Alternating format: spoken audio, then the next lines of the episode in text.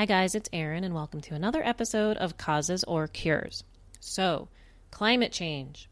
It's in the news daily, as is the Green New Deal. I I don't have too many good things to say about the Green New Deal. You know, it was a highly anticipated document or resolution, and when it finally came out, I read it, and I thought it was a parody. I actually started searching for the real one. Um, you know, it made such a mockery of climate change, and it was like slowly lobbing a baseball to the G O P, and they were there with Aquaman to hit it out of the park. But what it lacked in sophistication, it made up for in,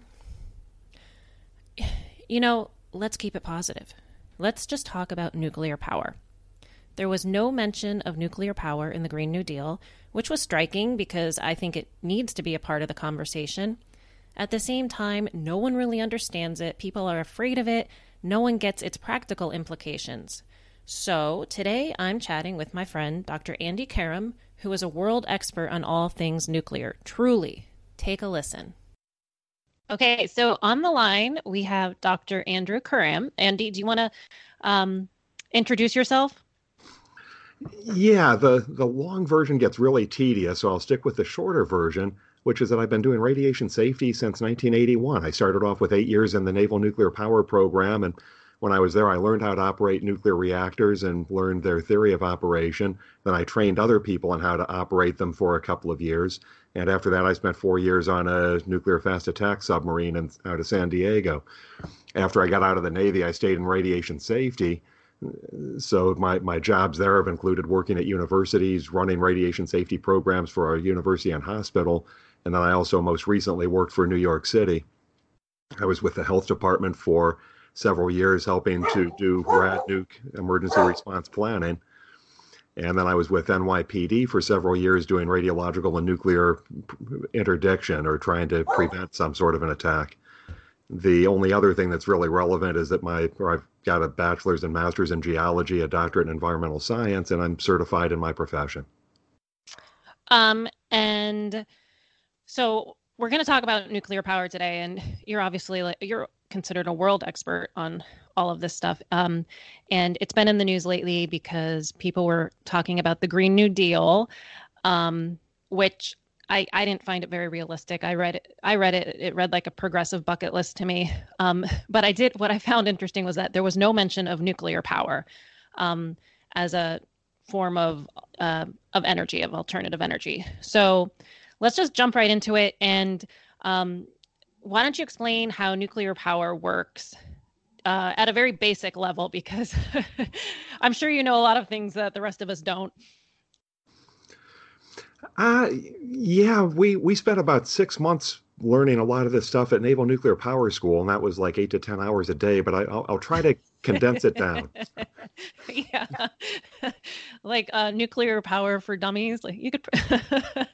well, or, or maybe just for nu- nuclear power for the benefit of people that haven't had a lot of science and math. There, there you go. But the, the, the, the, short, the short version is that uranium atoms are really big, and they're easy to break up. And so if you split a uranium atom, if you hit it with a neutron, then it breaks up into two pieces. Those are called radioactive fission fragments, and we'll come back to those later when we talk about radioactive waste. But the important thing is that when it breaks up, it releases a lot of energy, like over about a million times or more than a million times as much energy as when you break a chemical bond by burning it. So you can cram a lot of energy into just a little bit of uranium. The thing, though, is that once you make this energy, you've got to be able to get it out of the fuel so that so that you can make use of it to, like, in our case, to make steam, to turn turbines, to make electricity.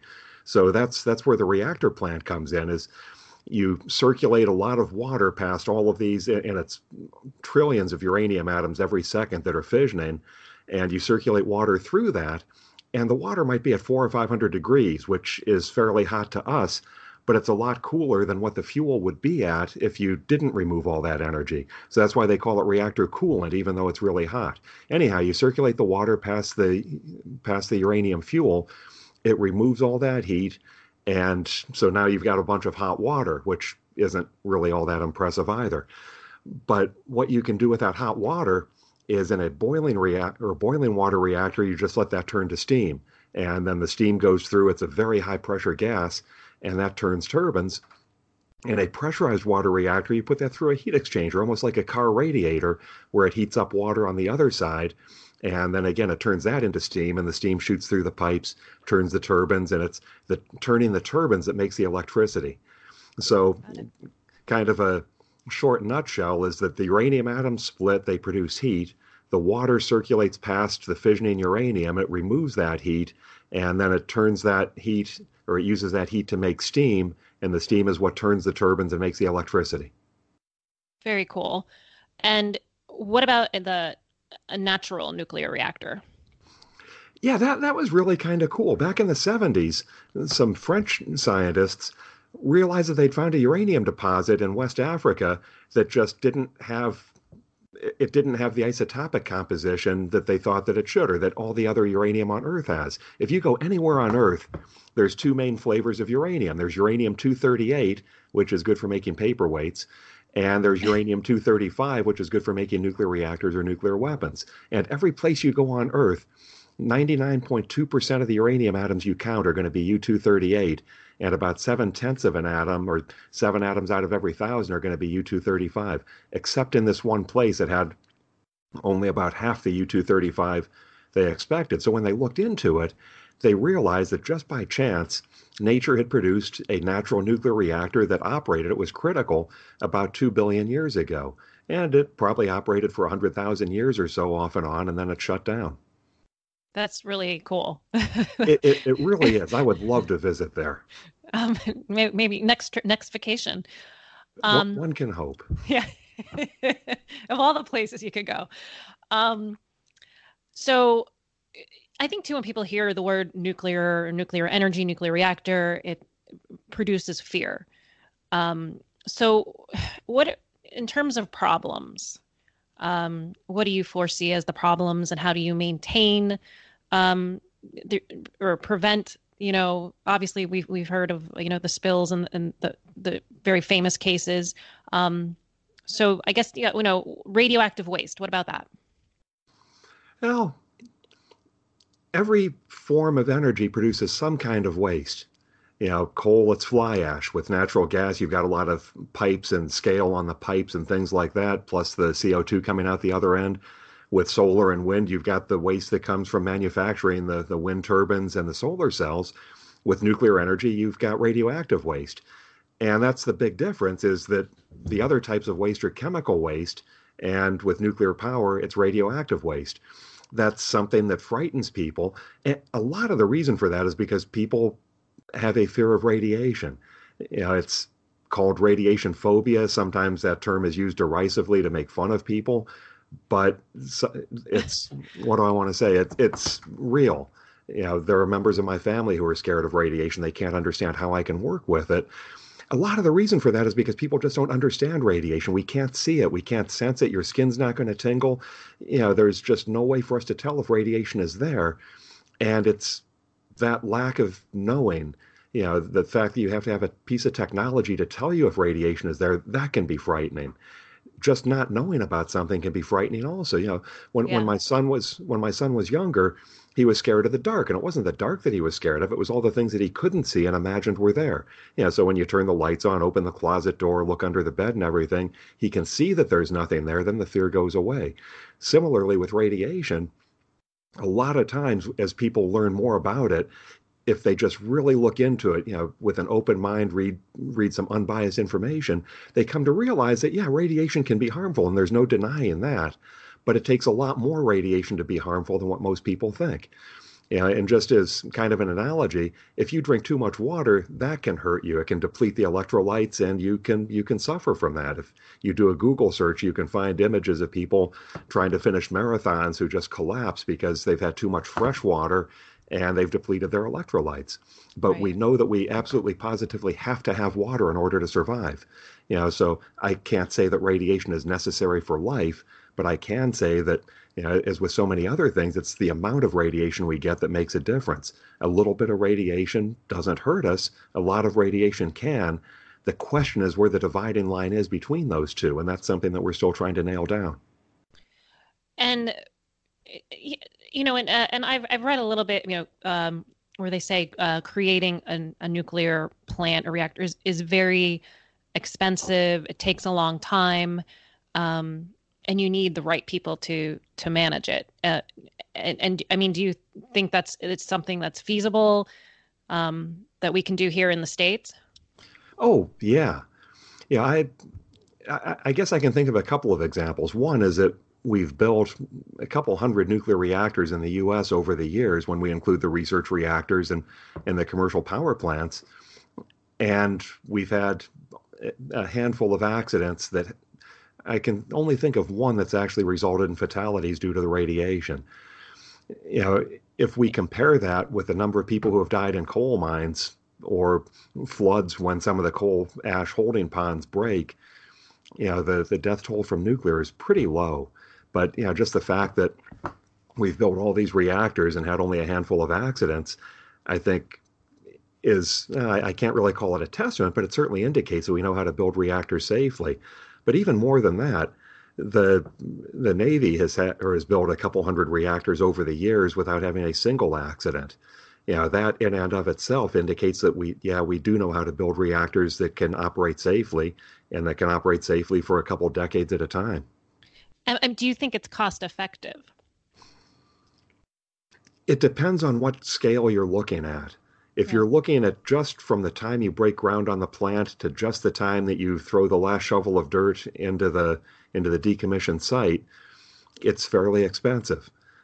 On the other hand, if you also look at the extended cost, and by that I mean how much pollution does it spread? What's the footprint of trying to of trying to keep it running? Then it becomes a lot more cost effective. You know, for example, I grew up in Ohio, and I've visited strip mines where they were basically blasting mountaintops off into valleys and using that to get the coal out. My master's advisor used to, or he did a lot of work on acid mine drainage, and that is something that can be devastating.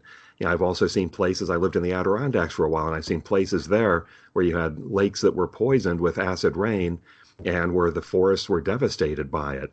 That is expensive. If you're looking at global warming, and you know, even if we, well, first of all, if we try to stop it or to reverse it, that's going to be trillions of dollars or more.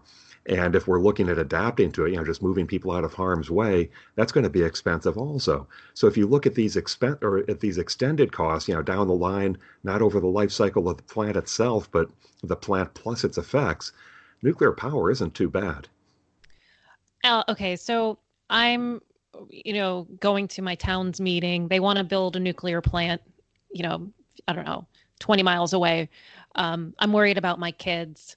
What what would you say to me? Ah, I, I guess I could show you pictures of my kids, because we spent we, we spent about five years living just a few miles away from a nuclear reactor near Rochester. You know, I, yeah. It, it, it's one of those things where, first of all, in the absence of an accident, nuclear reactors don't give off that much radiation. Yeah, yeah, they, they give off some, but they give off less radiation actually than coal-fired power plants do, because coal, it turns out, has a fair amount of radioactivity in it. In fact, one of the most radioactive things I've ever held was a chunk of coal, because just because the geochemistry of uranium, coal can be fairly radioactive. So, in the That's absence, fascinating. So, a, a coal plant gives off more radiation than a nuclear plant. Yeah, that, that was something that actually floored me. I was going through some E P A data and just trying to calculate for myself the amount of radiation dose to the population per gigawatt hour of electricity produced, and coal blew nuclear out of the water. That's incredible. I grew up in Northeast P A, so I'm probably yep. screwed. ah, no, it, it's not. Well, the, the radiation is not the worst thing coming out of the stacks of a coal-fired power plant. Yeah. yeah, there's also the particulates and the heavy metals and just everything else that comes out of there is worse for you than the radiation. Yeah, but the, then, but then I've also worked on a consulting project in the oil fields in North Dakota, and there's a lot of natural radioactivity associated with oil and natural gas extraction. You know, it's just due to the geochemistry of uranium. But yeah, that's. It's such a fascinating topic to so many people, but I'll just pass on getting into the details of that right now. Right. But there's there may be, in your opinion, more health consequences or health effects um, associate, associated with coal and oil versus nuclear. Yeah, because what comes out of their stacks, in addition to the greenhouse gases, are you know, some of these, or what I want to say is some of the particulates that are bad for the lungs. Right. And then just, you know, mercury, lead, things like that associated with the uranium. Something, or I'm sorry, not with associated with the uranium, associated with the coal. Right. But but something else I wanted to mention too is I was talking about under normal operations and not accidents, but there have been some very highly publicized radiation accidents, you know, Fukushima being the most right. recent, Chernobyl being the other one. And with this, I can speak a little from personal experience. Yeah, I was in Japan about a month after the Fukushima accident, and we spent three days in the area. We got as close to the reactor as we could. They stopped us at the twenty kilometer or twelve mile line, but I was taking radiation measurements the whole time I was there. I picked up more radiation on the plane flights to and from Japan than I picked up during our three days in the footprint of the plume that settled out, the areas wow. that had been evacuated. And, wow. you know, and, and first, I, I can say that the radiation levels were clearly elevated. You know, there was no doubt that we were in the plume. I was measuring our dosimeters every single day. But I also went through and did some calculations. And the worst case is if you lived your entire life at the hottest spot that I visited, you would get a lifetime radiation exposure of about eighty rem. That's not trivial. That's going to give you a measurable increase in your risk of getting cancer, but that increase is maybe four percent. So it would take the lifetime cancer mortality risk from twenty-five percent to twenty-nine percent. And I'm not trying to say that that's nothing or that that's trivial, but that's in the hottest spot in the plume and under the most conservative circumstances, you know, spending your entire life there from the day you were born till the day that you died. That's... Th- Well, for, first, I guess that assumption is unrealistic. But second, when you consider that, that's not a tremendously high risk. Right, right. What, what about the radioactive particles that ended up on the vegetables? Uh, people were really concerned about that for a while. I'm sure you remember that. Yeah, and, and I can understand that. You know, I, I guess radiation disaster one oh one is wash your fruits and vegetables because you don't want to ingest the stuff. It was also my grandmother's advice. yeah, and, and it's true. Yeah, but it's, you know, but f- first of all, that's one of those things. If you do wash your fruits and veggies, then you don't have to worry about that. If you so it don't, gets rid of it. It gets rid yeah. of it. Yeah, yeah. Because yeah. The, the analogy that I use when I te- or when I do training for emergency responders is that radioactive contamination is it's not the same as what we think of as the other W M D. It's not like chemical or biological. Right. To to me, radioactive contamination is kind of like changing a diaper. You don't want to get it on you, but if you do, you wash your hands and you go on with your day. I love that. That's a great end. Yeah, I love that. Yeah, but I, I did reactor water chemistry in the Navy for about six of the years that I was in, and I had skin contamination well, probably twenty or thirty times, and every single time I was able to wash it off in about five or ten minutes with soap and water. And for that matter, at the university and hospital that I worked at, again, radioactive skin contamination, you can wash off with soap and water most of the time within a couple of minutes. And I, for everyone listening, I saw Andy recently and, and he looks fine. So. Well, except for the age-related changes like less hair and more gray. um, let's talk a little bit about uh, how nuclear compares to other forms of energy, and in your in your opinion, what should the role of nuclear energy be in the future? Uh, I, first of all, I, I consider myself to be somewhat agnostic when it comes to nuclear energy, and what I mean by that is that I think that it should have a place, but I don't think that it is the answer to all of our problems. Yeah, but it should definitely have a place in the energy mix. You know, the reason for that is because a lot of the things that are touted as being alternative or or renewable energy, you just can't rely on them. They're not there every minute of every day. And so you can't run a hospital, for example, just hoping that the wind will be blowing when you're trying to do surgery, or not doing surgeries at night because there's no sun.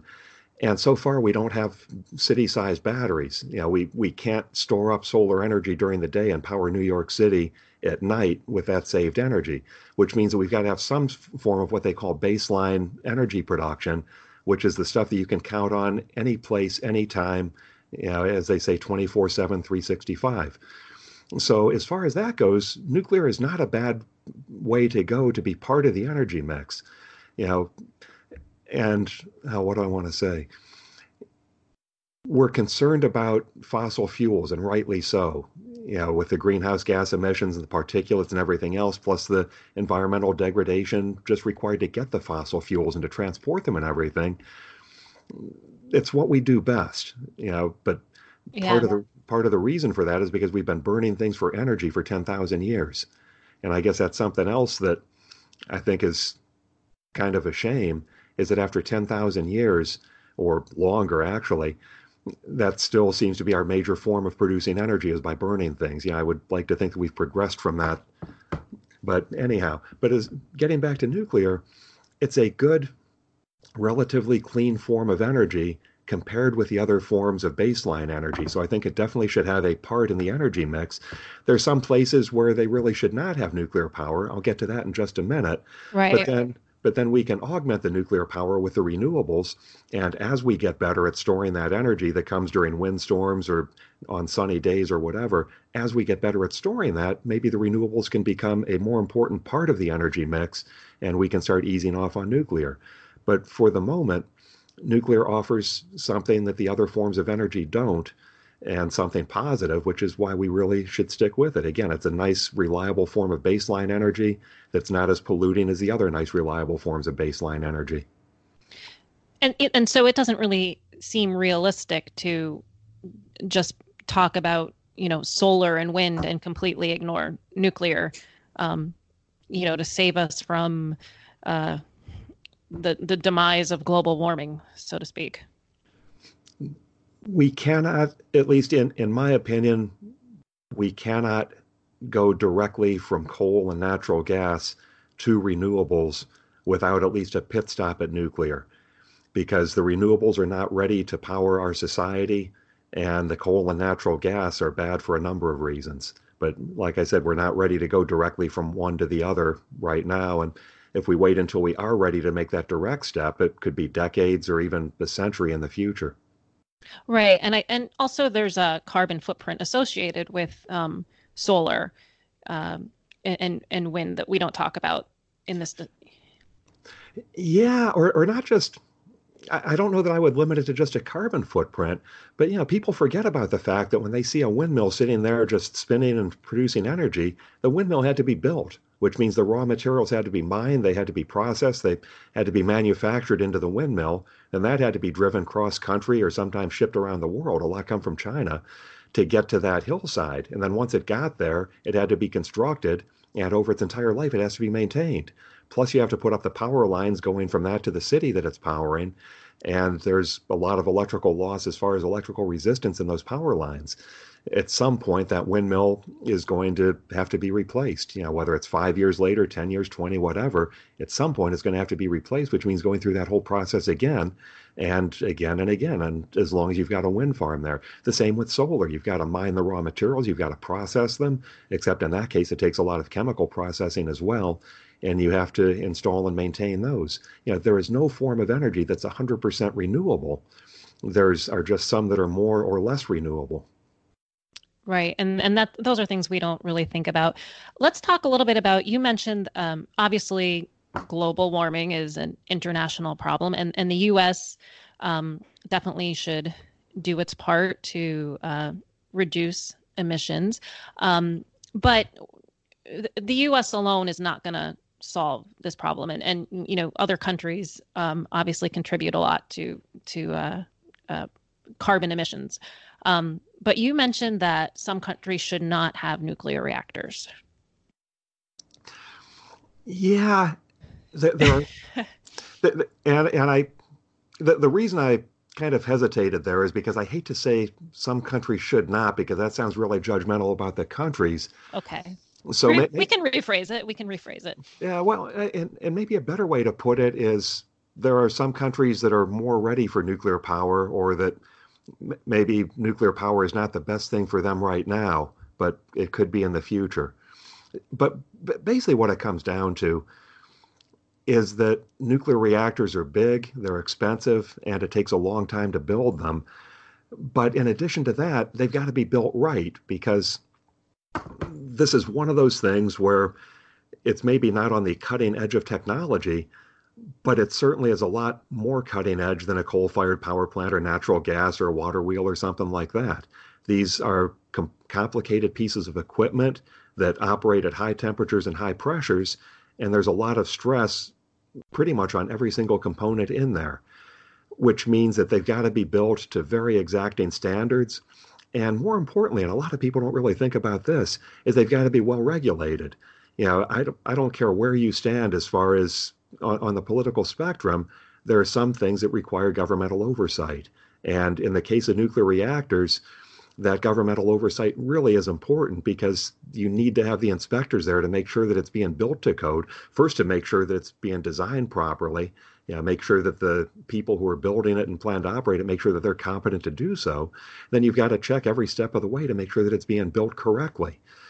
It's not uncommon for contractors to, say, substitute bags of sand for bags of concrete. And if you're making a sidewalk or a street, it means you just have to pay to replace those more often. If you're building a containment dome, then it means that your containment dome could collapse when you need it the most. You know, the same thing if you're doing welds, quality assurance checks, all of these things are expensive. They're all very painstaking, and they've all got to be done absolutely correctly. If a country does not have the physical infrastructure to, to build the plant right, or if it doesn't have, I, I guess you could say the human infrastructure, if it doesn't have the skilled technicians to, to do a lot of this work, well, yeah, then maybe you can build the infrastructure, you can train the technicians or bring them in from outside. But if it doesn't have the governmental apparatus to make sure everything's being done right and to enforce the regulations, you know, to force the contractor to do things properly, or if the government is corrupt, if they can be paid to take bribes to ignore something like a substandard weld or substandard concrete, then the reactors become much higher risk. There's a much higher probability that there's going to be an accident, and we, we don't want that. So there are some countries that don't have the technological infrastructure, some that don't have the safety culture, some that don't have the, the effectiveness in government in order to be able to really guarantee that the reactors will be built and operated properly. I see. And in, in your line of work or, you know, in your field, do you hear discussions about uh, nuclear energy as, as it relates to global warming and climate change? And are, are you concerned about, you know, everyone talks about this twelve year mark. Uh, there was a paper published, I believe, that said there's going to be irreversible changes to Earth um, uh, by the time um, or within twelve in twelve years. And some people, you know, say, oh, we're all going to end and we're all going to die, but that that's uh, obviously a hyperbole. Um, but you know, when you th- when you think about when when you're talking I'm, and I'm listening, I'm like, okay, so to build a nuclear reactor, it's going to take a lot of time. It's, it's expensive. Um, so, and if you have twelve years to do all this, I mean, I don't really necessarily believe that. But what are your thoughts on all of that? Well, uh, a couple. First, is that twelve years is an awfully precise number. Yeah. So, so does that mean that if we get everything fixed in eleven years, three hundred sixty-four days, we'll be okay? But if, if there's a leap year, we might be screwed.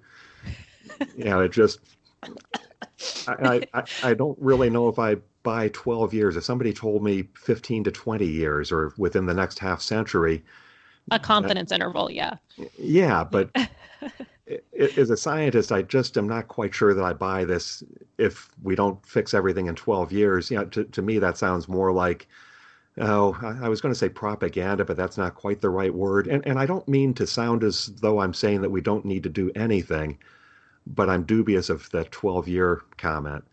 The the other thing I guess I should say is that I, I mentioned earlier, my bachelor's and master's are in geology. And so I'm used to thinking in time scales along the lines of millions, tens of millions, or hundreds of millions of years.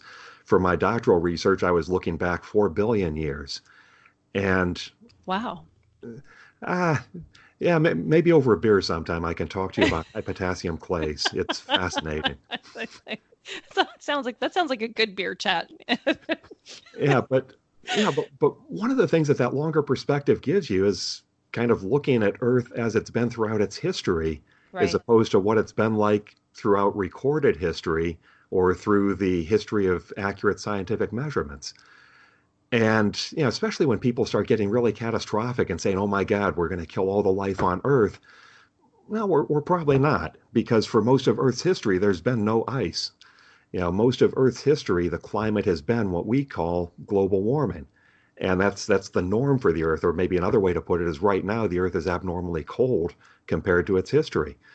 You know, there's been times in the past where Earth was colder, you know, ice ages, or even a, a time called Snowball Earth, where the Earth might have been covered from pole to equator with ice for millions of years. And life has managed to survive all of those. Back in the Devonian, when land plants first started coming out, C O two levels were sky high, much higher than what we're looking at now by a couple orders of magnitude, and life survived. You know, so when somebody says that burning the coal, burning the oil underground is going to kill all life on Earth, I, I have to admit to being dubious, because all that C O two used to be in the atmosphere before it started being sequestered by plants after plants evolved.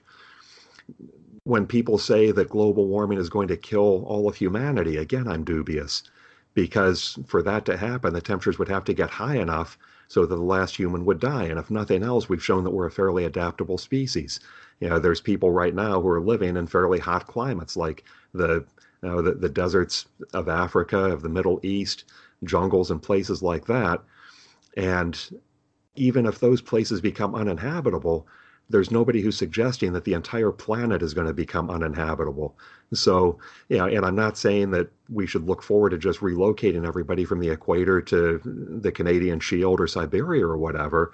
But the fact is that the entire Earth is not going to become uninhabitable to the point where the last human dies, and certainly not to the point where the last organism dies.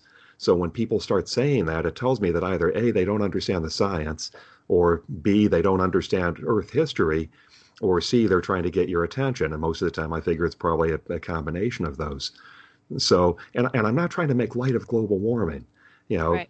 It would not be fun or easy to relocate, say, everybody in Bangladesh to Tibet, or wherever we would try to relocate them to. And I also don't want to see everybody in Bangladesh drown, or any of the other low-lying countries. But at the same time, when somebody comes around saying, oh my God, oh my God, we're all going to die, people have been predicting the end of the world for millennia. And so far, as far as I can tell, it hasn't happened.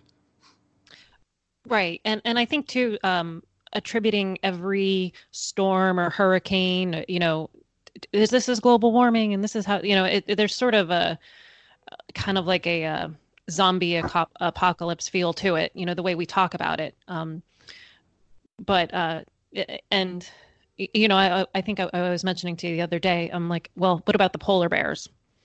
I want to see the polar bears survive. Yeah. it, it, and that gets into stuff, too. I, I mean, oh, what do I want to say? It, at some point, we've got to start placing our own personal judgments on a lot of these things. You know, and j- just as one example, I also like polar bears. If nothing else, they make for nice Coke commercials. But no, nobody really mourned the demise of the smallpox virus. So we're saying, based on our human judgments, that polar bears are more important than smallpox. Can we really make that assessment? You know, right now, there's a lot of people who are trying to wipe out the plasmodium that causes malaria. And right. That will be another extinction. If we manage to succeed in that, it'll be a human-caused extinction, and one that everybody celebrates. Right. You know, but how do we know that the polar bears are more important in the giant overall scheme of things than plasmodium are, or the smallpox virus? You know, every time we say that this species is extinct or is going to be extinct, and that's a tragedy, we're we're making a human judgment that to us it's a tragedy. We don't know if it's a tragedy to the planet or not. But the other thing is that if you go back through geologic history, the vast majority of species that come into being go extinct. Species have a life cycle as humans do. They start off, they grow, they thrive for a while, then they die. That's the typical life cycle of a species, or they metamorphose into something else through evolution. So you're so, saying the humans are the human. We are going. We are going to go extinct too. So it, at some point we will.